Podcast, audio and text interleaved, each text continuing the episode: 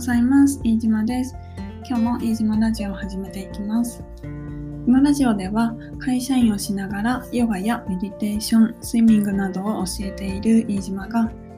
旅や水中活動メディテーションやものづくりなどを中心に日々のことを毎朝配信しております、えー、ぜひ通勤のお供などにリラックスしながらお聴きください。今日は、え、3月の17日水曜日ですね。皆さんいかがお過ごしでしょうか？昨日はすっごい暖かかったんですよね。20度超えてたのかな東京は。なんかねもう春だなって思って。で桜もあれ？ももうすぐ咲くのかな？確か。今週には咲く気がする確か。ね。なんかもういろんなこう木を見てると目がだんだん大きくなってってあなんかもうもうすぐ芽あのなんだ花が咲くんだなってすごくこうそのなんだろう生命のななんて言えばいいんだろうなこう生命が育まれてる感じというかなんかこの芽吹いていく感じっていうのがワクワクしますよね。で最近はよくこう公園であのぼーっと過ごすのが好きなのでそうやってね木を木のこのなんだろうあの樹皮の部分とかそう観察したりとかそうひたすらずっとその目の部分を見てたりとかそういうのがすごく好きでよく見てます。ね、なんか昨日朝はちょっと曇りだったけど暖かくなってねね暖かいと暖かい方がいいのでねあのそろそろまあ冬眠が溶けて動ける頃かなと思ってワクワクしているところです。で昨日はあの在宅で仕事をしてたのでお昼休みにホームセンターにあの自転車でねダッシュで向かってえー、スコップとかね、えー、鎌とかあの そういうのを買いに行ってました今週の土曜日から、えー、農業を勉強しますで八王子の方なんですけど毎月1回何月までだっけな11月ぐらいまでかなあの農業を勉強することにしました。で私一応東京農業大学出身でで、まあ、学科はあの農芸科学、えー、当時は応用生物科学応用生物科学部生物応用科学科っていう名前だったから、えー、よく科学科って言ってたんですけれどももうね、えー、今は名前が変わりまして確か農芸科学科になったかな。うん、あのなんだろう科学の勉強とか生物の勉強とかそういうのをやっててで、えー、土壌学とか植物学とかもあったし結構そういう生物系好きなんですよね。で、えーと、大学の研究室3年から研究室に入るんですけどそこでは、えー、微生物学研究室に所属してで乳酸菌の基礎研究をやってました。えー、そうあので卒論はあの樹皮に生息する乳酸菌についての卒論を書いてます。あのどういった乳酸菌どういった性質を持つ乳酸菌が樹皮、えー、木の皮ですねそこに生息しているのかっていうのを、えー、日本全国の樹皮日本全国の木から、えー、樹皮を取って集めて培養してで、え各性質を見たりとかどういったあの種類なのか遺伝子を読んだりとかそういうのをやってたんですよね。で、うん、まあがっつり農業じゃないんですけれどもやってたことは。でもなんかそういうのやりたいなっていうのはずっと思ってて。でね菌のこととか発酵とかそういうのも好きだし。そう。でまあコロナっていうこともあってずっとね屋内にいるのがもうほんと我慢できなくって。そう。まあね自分でオフィスワークを選んでおきながらまあねやっぱダメだなと思って。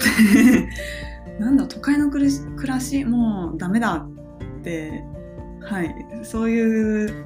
結論ですね今は。で、まあ、今までは、まあ、会社員してお金貯めてで、えー、どっかに旅行とかね海外行ってたりしてたんですけど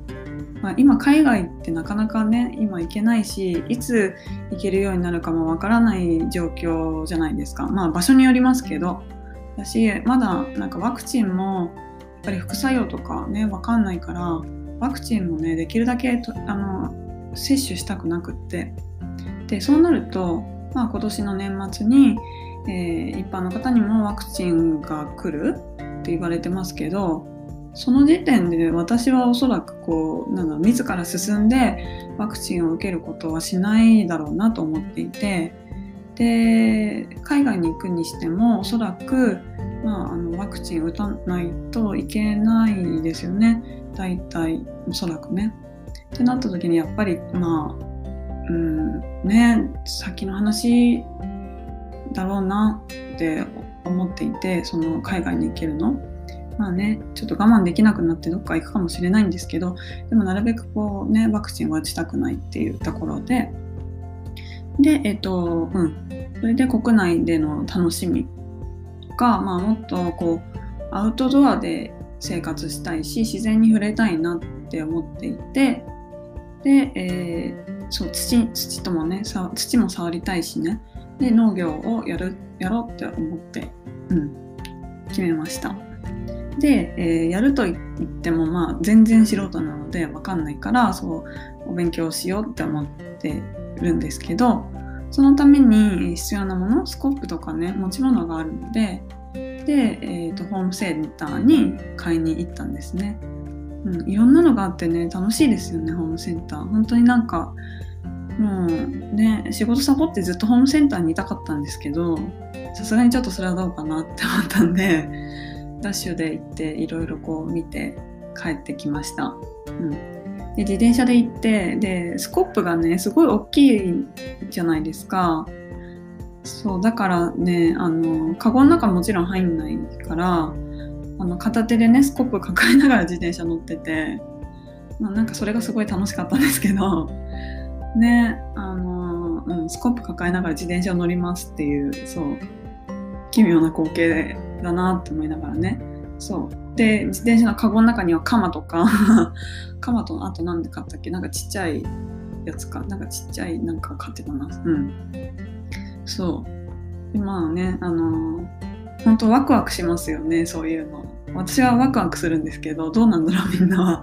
わかんないですけど。本当にねなんか、ま、何かを作りたいとか、えー、なんだろうこう、うん、そういうエネルギーがすごく自分の中であってそのなんか湧き出てくる好奇心であったりとかエネルギーをすごく今は大事にしたいなっていうふうに思っているところです。で、まあ、特にね、えー、去年1年間は結構引きこもってなんか人と会いたくなかったりとか結構やる気がない時期だったのでなので、うん、なんか